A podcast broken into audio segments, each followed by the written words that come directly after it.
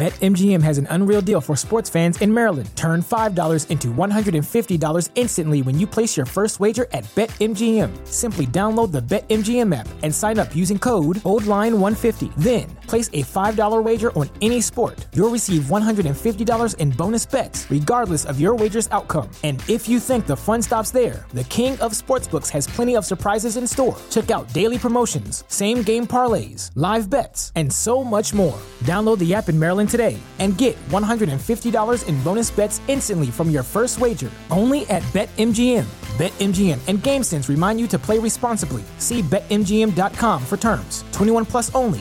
Maryland only. New customer offer. Subject to eligibility requirements. Rewards are non withdrawable bonus bets that expire in seven days. From issuance, please play responsibly. For help, visit mdgamblinghelp.org or call 1 800 Gambler in partnership with MGM National Harbor. Promotional not available in Washington, D.C. What's the easiest choice you can make? Window instead of middle seat? Picking a vendor who sends a great gift basket? Outsourcing business tasks you hate? What about selling with Shopify? Whether you're selling a little or a lot, Shopify helps you do your thing, however you cha-ching. Shopify is the global commerce platform that helps you sell at every stage of your business. From the launch your online shop stage to the first real life store stage, all the way to the did we just hit a million orders stage. Shopify's there to help you grow. Whether you're selling scented soap or offering outdoor outfits, Shopify helps you sell. Wherever and whatever you're selling, Shopify's got you covered. Sign up for a $1 per month trial period at shopify.com slash try. Go to shopify.com slash try now to grow your business, no matter what stage you're in. Shopify.com slash try.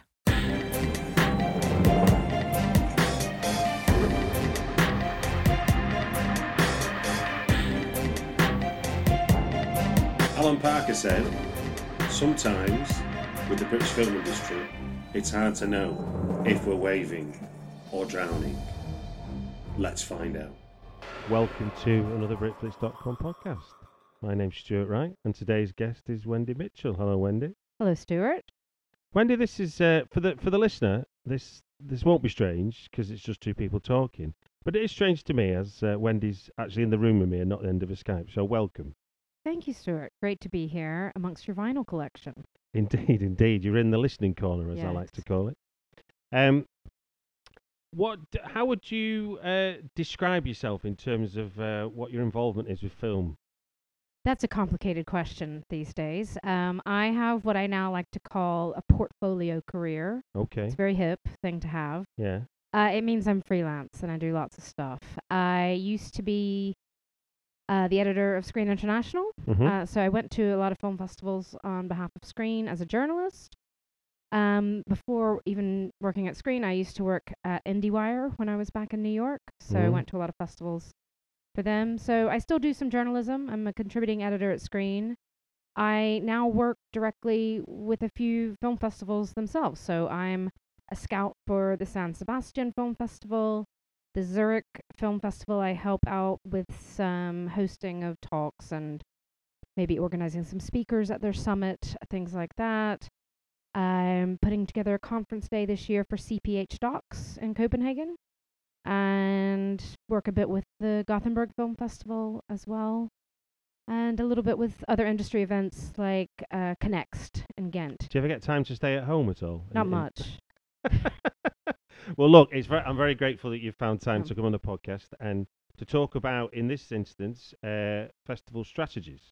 Yes. Uh, I think with your with what you described, your journalist background, and now with definitely with your hands-on involvement, never mind just involvement in going to them. Yes. Uh, oh, and one other to interrupt, one other thing to mention is for the past four years, I had been working at the British Council, where my specific job was to help British films get into international film festivals. Okay. So I recently stepped down from that, um, but it's a great program that they run. I would really recommend uh, British filmmakers or people who've made British co-productions can check that out. Film.britishcouncil.org, Mhm. and you can find out how to sign up for their mailing list to find out which festival programmers are coming to London and when, and how to show your films. And you know they show anything from something made in your basement up to, you know, a big Mike Leigh film or something to these programmers. So um, open to everyone. So I guess I mean uh, I guess the, the thing for us to sort of preface this with is that I guess film festivals there's no magic bullet to this, is there? No, you would hope that the magic bullet is making a great film. Mm-hmm. To be a downer from uh, question one, um, even making a great film is not enough. Sometimes there's some great films that fall through the cracks. Um, we've all seen many examples, but I think um, if you do have a great film, it will find a home Mm. at some festival or with an audience. My my favourite of the last year was hearing about Tigers Are Not Afraid that couldn't get arrested in its original out Mm, to film festivals and then Fantastic Fest I think it was got its world premiere Mm. which it's a genre film to a degree but it's Yeah. also a brilliant drama you know Mm. it's in, in the in the sort of Pan's Labyrinth realm yeah. Um, well, another example of that would, um, and I think they're okay with me talking a little bit about this, is the film Calibre. Hmm. you know, arguably now seen as one of the most exciting debuts, certainly, of British film this year. yeah Really excellent film, really hit with audiences and with critics. Great performances, great directing, great script. Um, you know, Beta Cinema was selling it, You so it's got a great sales company behind it. Uh, you know, we at British Council showed it to a few festivals who just didn't necessarily bite on it, and they never even said why. That's the frustrating thing. Hmm. Um, but obviously, uh, Mark Adams uh, and Diane at Edinburgh did program the film. It went there, had a great response, won the Michael Powell Award. And they had timed it so the Netflix launch of the film was the day after they won the Michael Powell Award. You know, Stephen King tweeted how much he loved it. I mean, it's been one of a huge hit on Netflix. yeah yeah yeah And I think that also goes to show, like, oh, so if you've gotten rejected from a few A festivals, doesn't mean your film is bad Hmm. it's you know there's just too many films being made for people to to the point that I think yeah. is Calibre Calibre's just had its cinema release having been Yeah. released on ca- on Netflix, Netflix. before which is an interesting trend in of Yeah. itself isn't it Yeah, for sure. So, with all that in mind, Wendy, what do the inexperienced filmmaker that's listening to this podcast get so wrong about film festivals in, in the first instance? What are the kind of headline grabbers for you that people fall over themselves? Yeah, I think there's some mistakes. Um, I mean, I'll go ahead and say this fact right out there: ninety percent of British films should not be applying for Cannes. Mm-hmm. You know, Right. like look this year, even Mike Leigh didn't get into Cannes. You know, um, and I think there was one year we heard that it, two or three hundred British features had applied for the main competition in Cannes. Mm-hmm. I would say about 10 of those would have been of real interest to be seen by the programmers. Um, and I think that year maybe one got through or none none of them were selected. Um, so I think there is a, a tendency, not just in the UK, but across the world, to think, I'm a filmmaker, I'm making a great statement, I'm going to take it to Cannes. Mm. And Cannes should, it's just not a realistic dream, even if you've got a fantastic film. So I think Mm. first of all, don't just put your all your eggs in one basket for Cannes. Mm-hmm. Um, and I think you know going hand in hand with that is don't rush. I mean, some filmmakers will think, oh, I need to do three more months of post in my film, but I'm gonna send it in today because that's when the deadline is for this certain festival. You know, I think you're much better off waiting till your film is further along down the line. I mean, one example, we had a documentary that wanted to show to Sundance a year or two ago.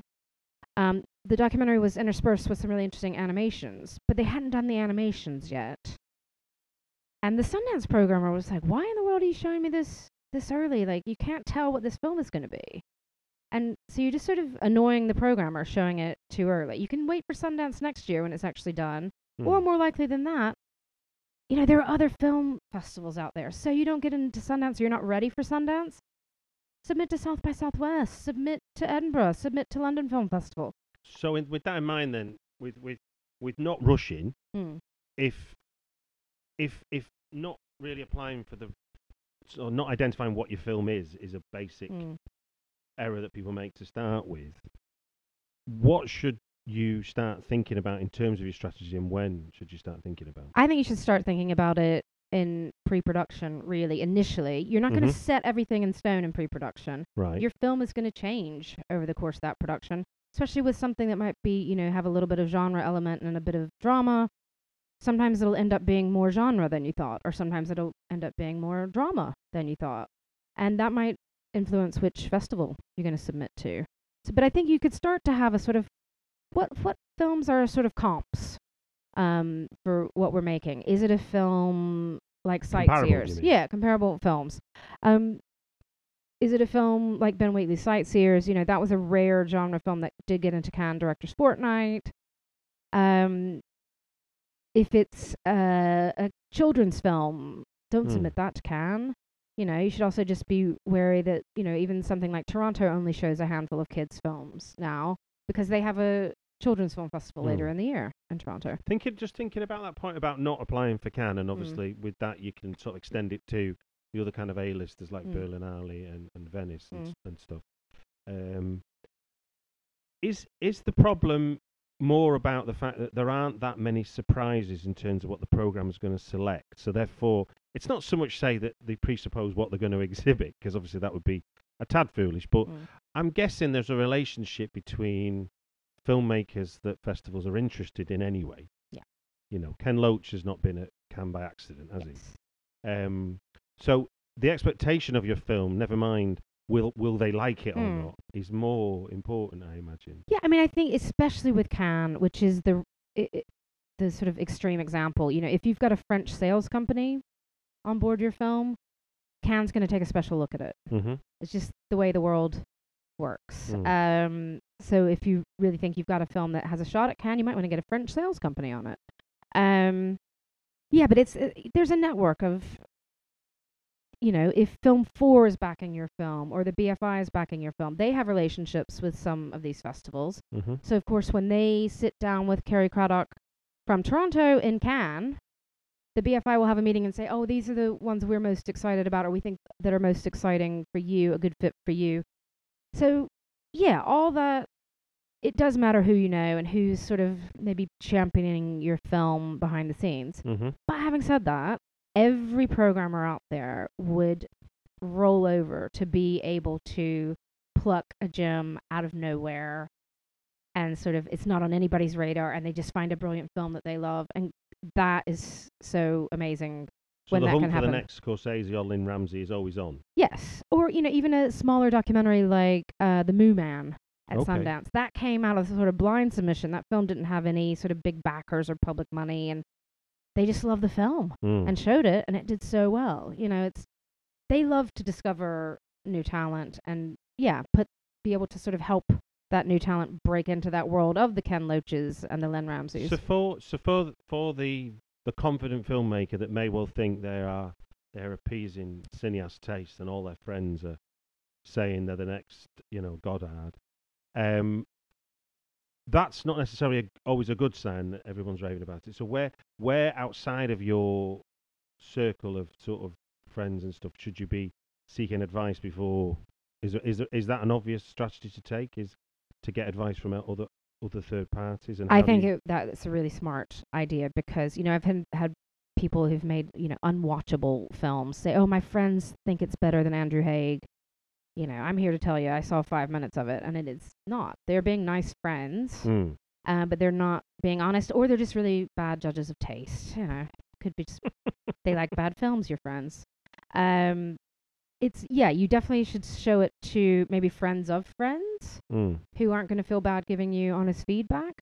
I mean, I think also showing it to people in the industry that you might know, or just, you know, if you're a writer, show it to another screenwriter, you know, show it to other director friends. Nobody really likes to give bad feedback, but maybe somebody will be honest with you. Or, you know, one way to do it is not to say, do you think this film is good or bad, but where do you see this film? You know, what kind of festival d- would you think I should go for? Show Mm. it to some programmers if you can Yeah. and try to get some feedback show it um you know there's consultants out there that will look at films Mm. there are I mean, you know, sales agents. sales companies would be the have big one. festival. Few of them now have festival dedicated festival sales agents, don't they? Where Yeah. it's their whole remit is the festival circuit. Because Yeah.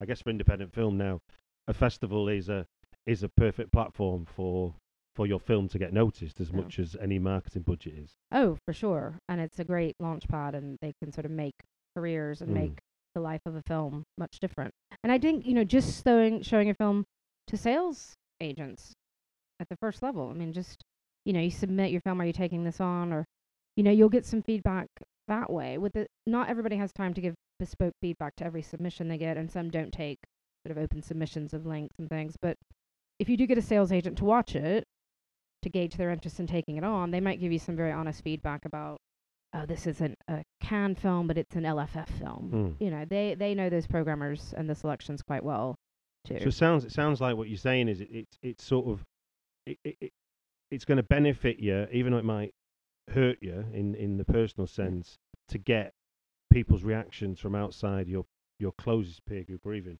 your general peer group, Yeah. so you can see where your film is positioned from from someone who's not involved. Exactly. And these people, if you show it to a group of distributors, even to have a look to potentially take it on, or show it to a group of sales companies, or just one on one to a distributor or a sales company, those people are seeing, you know, thousands of hundreds, thousands of films per year. They really know the market. They're going to be able to tell pretty instantly how you stack up with what else is out there Mm. as well, and maybe help you position it. you know. Which I mean, I guess if you were marketing any product, you would assess the marketplace. You would, you know, Mm. you would take you would take feedback on it. You would uh, almost like as um as almost like a test run, isn't it? Rather than committing yourself to this, this, and that Mm. festival, it's like where where should I even be aiming for first? Yeah, and I think you brought it up earlier. Sort of when should you think about it, and and how? And you know, I said in pre-production, but then when you're getting closer to knowing when you actually might have a cut of the film that's ready to show people, don't just submit to, you know, all the 20 festivals of the year that you think are good. You know, you have to think about your film because Mm. your film, no film is going to have the same festival journey. There's not a single film that's ever done exactly the same festival. I think. I mean, maybe they'll start at the big two or three. Um, so yeah, it's, it's be surprised people don't look at the lineup from last year for a certain festival before they, you know, if you've got a genre film or you know, in in San Sebastian they don't show a lot of straightforward documentaries. They do some with culinary or extreme sports for a while. They did, but just a sort of traditionally told sort of talking heads type documentary. They're not really interested in that, and yet they get a lot of applications, and it's people haven't sort of done their homework about, oh, this is the kind of film I have. Do they even play that kind of film? Mm. So you're better off you're better off hitting bullseye with a festival that's into what you do. Than Then- submitting a thousand darts, you know, um, flying all over Okay. and bouncing off the wall. So with that in mind, then, for the British filmmaker that might be listening into this, I mean, obviously it, it, might- it goes a bit further than that, but the majority of Mm. people are going to be British. What's the the landscape like for UK festivals? You've already Mm. mentioned um, Edinburgh in relation to Calibre, and I think Yeah. I mean that's great news because I think I think Edinburgh getting moved out of August has has found has found it a struggle, I guess, to find its position, and for it to get a, a nice headline like the success of Calibre means. I guess it kind of puts it a bit more on the map again, doesn't it, as Yeah. a festival? Yeah, I mean, Edinburgh has, you know, gone through a tough period. I think Mm. even they would admit that Mm. for a few years, and that was partially due to the date change and some funding changes and personnel changes. Um, but I think this is the third year coming up that Mark Adams is the artistic director, Yeah. and his team, like Diane Henderson, um, is I think the lead programmer, and she's been there a long time, and they're choosing some really good films. It's a really nice festival to go at. It feels very supportive, especially of new British voices. Um, so yeah, that feels like it's back in sort of steady Yeah, yeah, ground yeah. again, and it's a really nice festival. You know, if you're playing, if you want to play at Edinburgh, you wouldn't then assume you could play at London. The only way you could do that is if, probably if you're a Scottish film. Is the only way you sort of have to choose one or the other, Okay. Edinburgh or London. They don't like to, pr- you know, premiere the same British. On the So, lo- British so in, in, in, the UK sense, for the layperson listening, London Film Festival is is the premier festival, yes, and then sort of second tier below that is what is what Edinburgh, and people don't talk that much in the industry about Glasgow, which I think is a shame because Glasgow gets bigger audiences than Edinburgh. Okay, that's interesting. It's, you know, a really great festival to uh, have a, a premiere of a British film. Great audience response. Not a ton of industry up there, but if there are some people, you'll, Hmm. you know, it's quite an intimate setting. Great cinemas, great team that runs it. I think they do a mini Fright Fest. They do, they Yeah. do, do in Glasgow, yeah, yeah. Yeah. So um, yeah, Glasgow and I, you know they have an interesting industry program that's getting sort of growing every year. So, what other festivals are there in the UK that that, that are sort of useful touchstones for people to Mm. consider and look at look at the programs for you? Um. So yeah, LFF, Edinburgh, Glasgow, uh, festivals like Cambridge, Leeds are really good. Um, Fright Fest for genre films is Mhm. outstanding, one of the world leaders. Um, there's obviously also Rain Mhm. in London, which is a really big supporter of more sort of edgy, really low, ultra low budget British filmmaking. And I think you know Elliot and his team are really supportive of new voices coming in there. Um, East End Film Festival's been growing, and I think they're on a sort of slight date change this year. Yeah, yeah, yeah, yeah. Yeah. Um, obviously Flare, which is the LGBTQ plus Mm-hmm. um, sort of sister festival to the LFF, but also by the BFI. Um, there's one British festival I haven't mentioned because it's in France Oh, Dinard. at Dinard, which is just a fantastic festival. And I think a lot of British filmmakers either don't know about or it's sort of like a well kept secret in some ways. Just phenomenal local audiences. They really love it. They only show British films. Mm. They really love British films. Um, it's in Brittany. Um, lovely place to go visit. Great networking. Nice prize money and you know acclaim Mm. available. And yeah, I think people sort of tend to forget about it sometimes. And I Mm. think it's such a great festival for British films. So in terms, of, so in that sense, that the the that that's some of the selection. I mean, we're not Mm. not exhaustive by any stretch of imagination. Um, what what can what can people expect from being at, being at a festival? Like you get you know with your first feature film, you you've got a screening at a you know afternoon slot or whatever. What what should you be? To, what it, your strategy then really comes into play then, isn't it? In terms of in the short term, because it's your opportunity, your moment in the sun. Hmm. I think it's all about thinking before you get there. Mhm. What what do you want out of it? Would you be happy just having a nice round of applause and somebody patting you on the back and buying you a glass of champagne after? That could be the dream for some people. Just to show your film to the audience is enough. Mm-hmm. Some people, of course, might want to get some press, some reviews, some social media buzz about their film.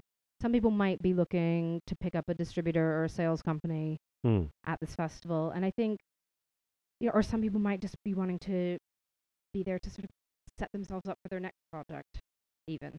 Um, not from the first screening, you hope, of a, of a feature. But um, yeah, I think it kind of depends on the moment and the festival, what you're actually trying to get out of it. But I do think, do think about it.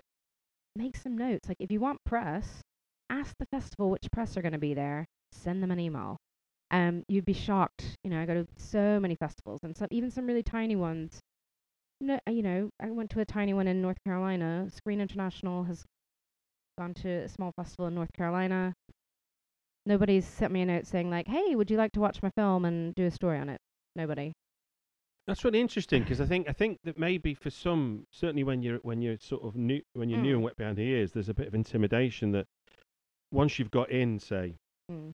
you don't want to upset anyone in case they take it off you, kind of thing. So what that that Yeah. sounds like before a festival, there's a, there's there is an opportunity for you to start your relationship with the festival. Mm. Never mind what they might give you in terms of information, and and, and another obvious thing is who's going to be there, so Yeah. that because they want you, I guess they want you to promote their festival. That's part of what your job is, isn't it? Yeah, and but they also want to promote your film. Mm. So, I mean, I think, yeah, the first thing you should do is talk to the people at the festival. Somebody at that festival has championed your film enough Mm. to invite it, Yeah. to program it. Find out which person that is. Make sure you meet them in, in person. Mm-hmm. They want to meet you. They like your film. They want to meet you. They might want to have a beer or a coffee. They probably do. You, people get scared. Oh, they're so busy. They've got time to see the filmmakers. You're the Mm. reason the festival exists. Yeah, yeah. Otherwise, we just sit in our sofa watching Netflix Yeah, yeah, yeah. you know, you're the filmmaker, you're there, they want to meet you. Talk to the press person at that is the press person for the overall festival. Mm-hmm. Of course, if it's a smaller festival, they can really help you get the word out. I mean, if you get into Toronto, you can't expect their press department to run the press for your film because Mm. they've got 300 films to be worrying about.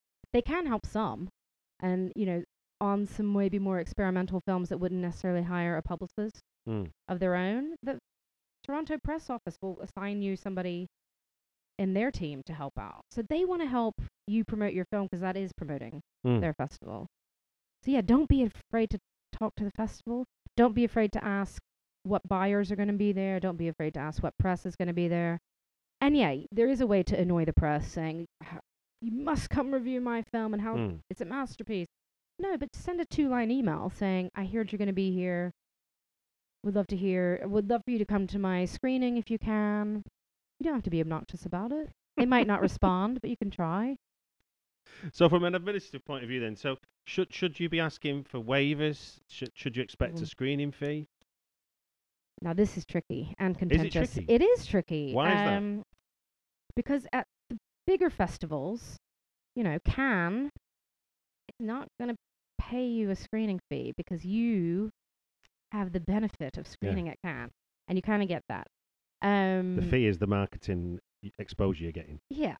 um, and you know, you could probably insult them. You know, if somebody asked that, it's probably just not the done thing to even ask. You know, so just know. but uh, you know, and probably the same with some of the big ones like Berlin, Toronto. Um, but really, sort of the maybe your B list of festivals, your C list of festivals. Some of them might pay you 500 quid, a grand for a screening or two at their festival Hmm. because it's maybe less prestigious event, but they want your film. And you know, if you've made a low budget film and you screen at 50 festivals and get paid a grand Hmm. per festival, you know, this is suddenly that's more money than when you would make on a theatrical deal usually for a very low budget Sure. film. So it can really start to impact your your bottom line if you're working in low budgets. And I think it is tricky because you don't want to be taken advantage of. You know, if a festival's paying everybody else a fee and not you didn't ask, you'll feel kind of left So it is a out. case of asking. This isn't something that's going to get volunteered. Yeah, I think usually you're going to have to ask. Um, That's some festivals might That's just a game of poker, isn't it? Really? Yeah, so it's like who do you press when and where and I don't have the answer to that and it's I the best thing I think is look at the past couple of years of that festival's lineup. If you know any of those filmmakers, ask them if they paid them a fee or ask a sales company friend of yours like, "Hey, do you know if this festival pays Hmm. screening fee?" Um but yeah, it's tricky. And a- as for waivers um for submissions cuz film festival submissions are expensive. This year I think Berlin it was 175 euros to submit, you know, your one feature film. Was it really? Yes, and Accreditation doesn't cost that exactly. Um, you could just show up on the street and play it on the side of a bus and be cheaper word. than that. Um, you know, so if you even if you have the forethought to have, I'm going to put aside a grand or two for submission Mm. fees, that can go quite quickly. much. Um, and some of the even you know some of the guys at Sundance say, of course, ask us for a waiver code if you know us or you or an alumni of our short program or you're something. If you have a connection to a festival already, Yeah. like you know the person quite well or you've been affiliated with them or you showed your short there or something like that, I think it's probably fair enough to ask very politely for a fee. But then I've also had people say, you know, festivals economics are changing. Some of them are getting less, you know, government money. They need those fees to exist. So if you start, if everybody's asking for a waiver, Hmm. they can't survive and they feel quite, oh, you know, spirited that everybody wants a, a piece of them for free. So again, I don't have the perfect advice. I think it's a case by case basis. No, it's good to know. I mean, it's, uh, what you're saying is there are no rules. No, there's no rules. So, so you know, use your own judgment. Yeah. And, I mean, and also a strategist I know and publicist said, you know, you also have to think, you know, if you've asked for a waiver code, you sort of lose your bargaining power, sort of dro- drops hmm. slightly. Like it's like they've done you a favor already before they've watched your film, or they might program it, and then if you're going back to them saying, "Well, I want to be screening on the Friday night too," they're like, "Wait a minute, this guy's asking for everything. He already asked for a waiver." I don't know how true that is, but no, no, no. To be honest, it's, it's, it, the fact that it's either or is is is is quite amazing. Really. and I've heard this, you know, from, you know, I forget which. There was one major festival that says, "Yes, of course, ask," and one that said, "How dare anybody ask us?" so it depends on the person and maybe their day that you're asking.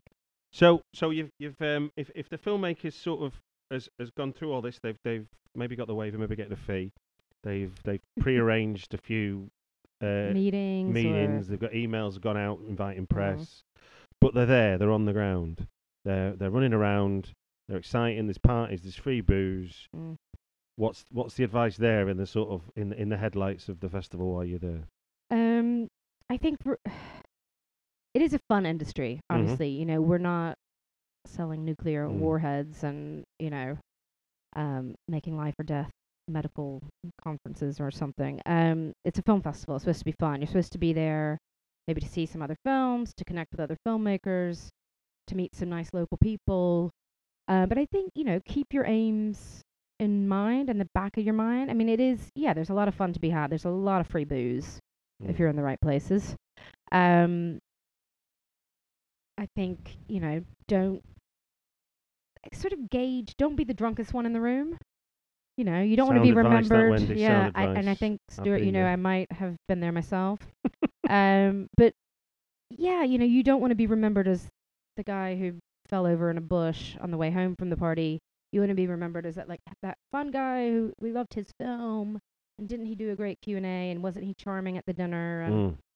um Oh, I've seen that at festivals where the poor director or the writer has had a few too many shandies before the screening, oh probably to quell a few nerves, I imagine. I think it And yeah, then, and yeah. you're like, And you got to "Oh." remember your audience is sat there and they've been sober watching a film while you've been out at the bar while the film's been running. So be careful. Indeed. Yeah. What? What? So, so if we, so the UK festivals, this isn't so much of a Mm. problem, but you, you mentioned uh, you work with the British Council at the Mm. start of the uh, podcast. Um, so with that in mind, you know, what sort of what sort of money is available to a UK filmmaker to to maybe aid them Yeah. in terms of um, festival, either getting to festivals, paying for festivals, you Yeah. know, and Yeah, so- 'cause you you know even say you've already run up a lot of debt making your film. yeah, you could easily run up a lot more debt being on the circuit promoting it. Um, not only if, even if your trips are free, let's say somebody's paying for your flight and your hotel, you still got to take a taxi to the airport. They're not paying for that, you know, on this end. Maybe they'll pick you up on that end. Um, you buy yourself a few lunches because you missed the free lunch. You could quite, you know, add up quite a lot. Also because you're away and you're not working. yeah, I mean, you're working and that you're promoting your film, but nobody's usually paying you to promote your film. not getting nine so whatever, five, yeah. So whatever you're doing back home to pay the mortgage isn't being done. Mm. Um, so I think that's something to remember. Um, yeah, the British Council works with the BFI on a short film travel grant Okay. fund, which is really great uh, because amazing. Your short film has gotten into Sundance, but oh, you know that flight's really expensive, and they're not paying to fly you in. Maybe they'll give you a couple of days hotel once you're there, but you know this trip could cost you a grand or two Mm. if you're not careful, and you can apply to this BFI British Council fund to help pay for your trip. It's usually Yeah. not going to cover everything, but in Sundance maybe it'll cover 700 And is it is it a fund you apply for after after the selection? after you get in yeah So it's not something you preempt and then say, right, I'll apply no, for Sundance can't now. preempt just because there's too many yeah, sure. submissions um, but there's if again if you go to the british council website there's a list of about 65 festivals they work with so that's great unfortunately that is only shorts so if you've made a feature Yeah. thought process is the festival's going to pay for you to come in which Mm. isn't always true Yeah. For example, South by Southwest doesn't pay for anybody to come in. So you're expected to fly yourself to Texas, Wow. put yourself up. I Mm. They'll give you a badge, I think, but there Mhm. no hotel, no, not even probably a lot of free meals. Um, and every year, p- directors get into South by and they ask British Council, "Can you help me with my trip?" And we actually don't have a pot of funding for that, and neither does the BFI. And we all know that that is sort of a blind spot. It would be great if there is funding for that. Or, you know, sometimes it'll be the director's invited and not the producer. And Mm. my God, if a producer's been sweating for eight years to get a feature film made and then can't go to the world premiere, that's bad. Um, I think the BFI has an export fund that a sales company applies for. Right. Okay. So if you've got a sales company, they can apply to take your film to certain markets and they can sort of share that money with you to help cover your trip. yeah.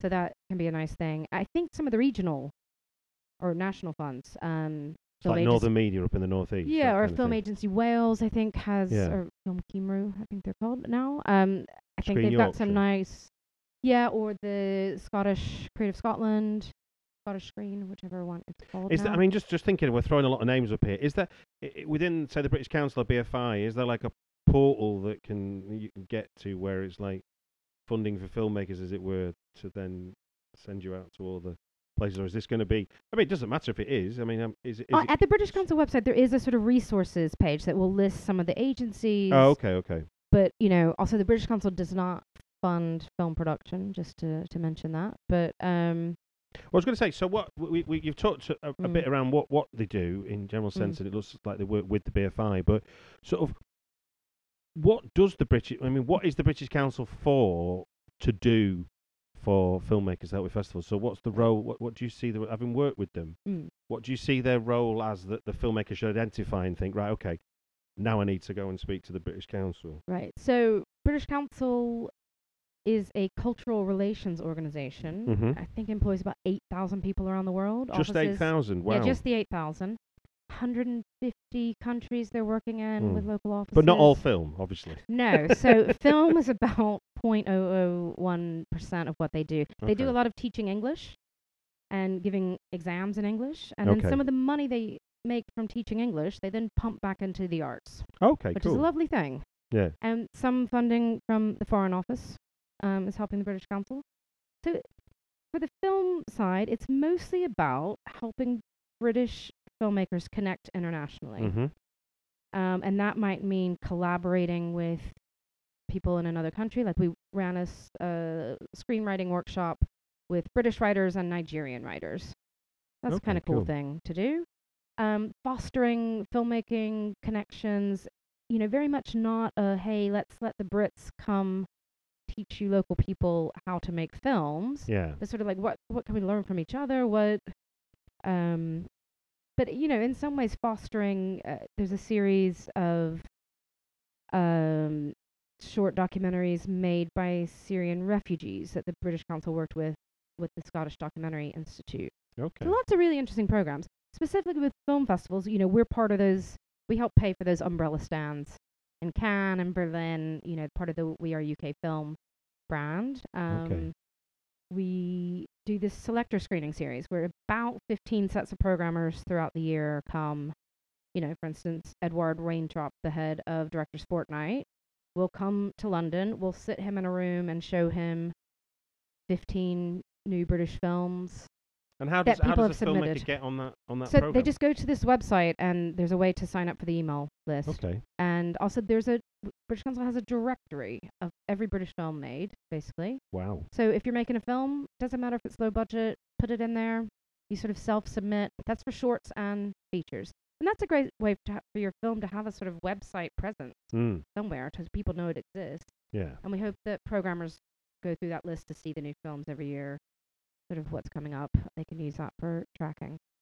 So yeah, it's uh they do a lot quite quietly. No, it's hard to pin down exactly every program because we do so many interesting programs. We might take a program of with the BFI of old Hitchcock films to Kiev Oh, okay. Okay. and put a new score on so it. very much about cultural and cross-cultural. Yeah, exactly. Okay. um, cool. But yeah, it's not about financing actual films.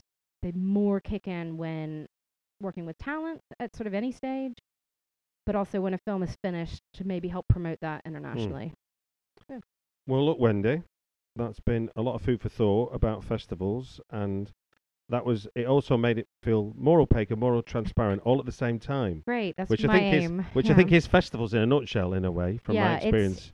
it's hard to know what to do, but I would say that I think film festivals are so exciting, especially in this Mm. digital world. I think we need to get out there more and meet people and have Q and A's and sit with an audience, even more so than a normal night at the cinema. Festivals Mm. offer that human connection about film. So I don't think there, you know, there there's no demise of the film festival No, coming in my world. no, they definitely feel. They still Mm. feel like a key to a film's distribution, just like they ever was. Yes. Well, thank hope. you. Thank you, Stuart. The Britflicks podcast is provided absolutely free. If you want to help me get the podcast out to more people, please take a moment to leave a review on iTunes. Or if you want to help me out directly, there's a link in the show notes to my Patreon page. All contributions are welcome. And the music is by Chris Read of thecomposers.tv.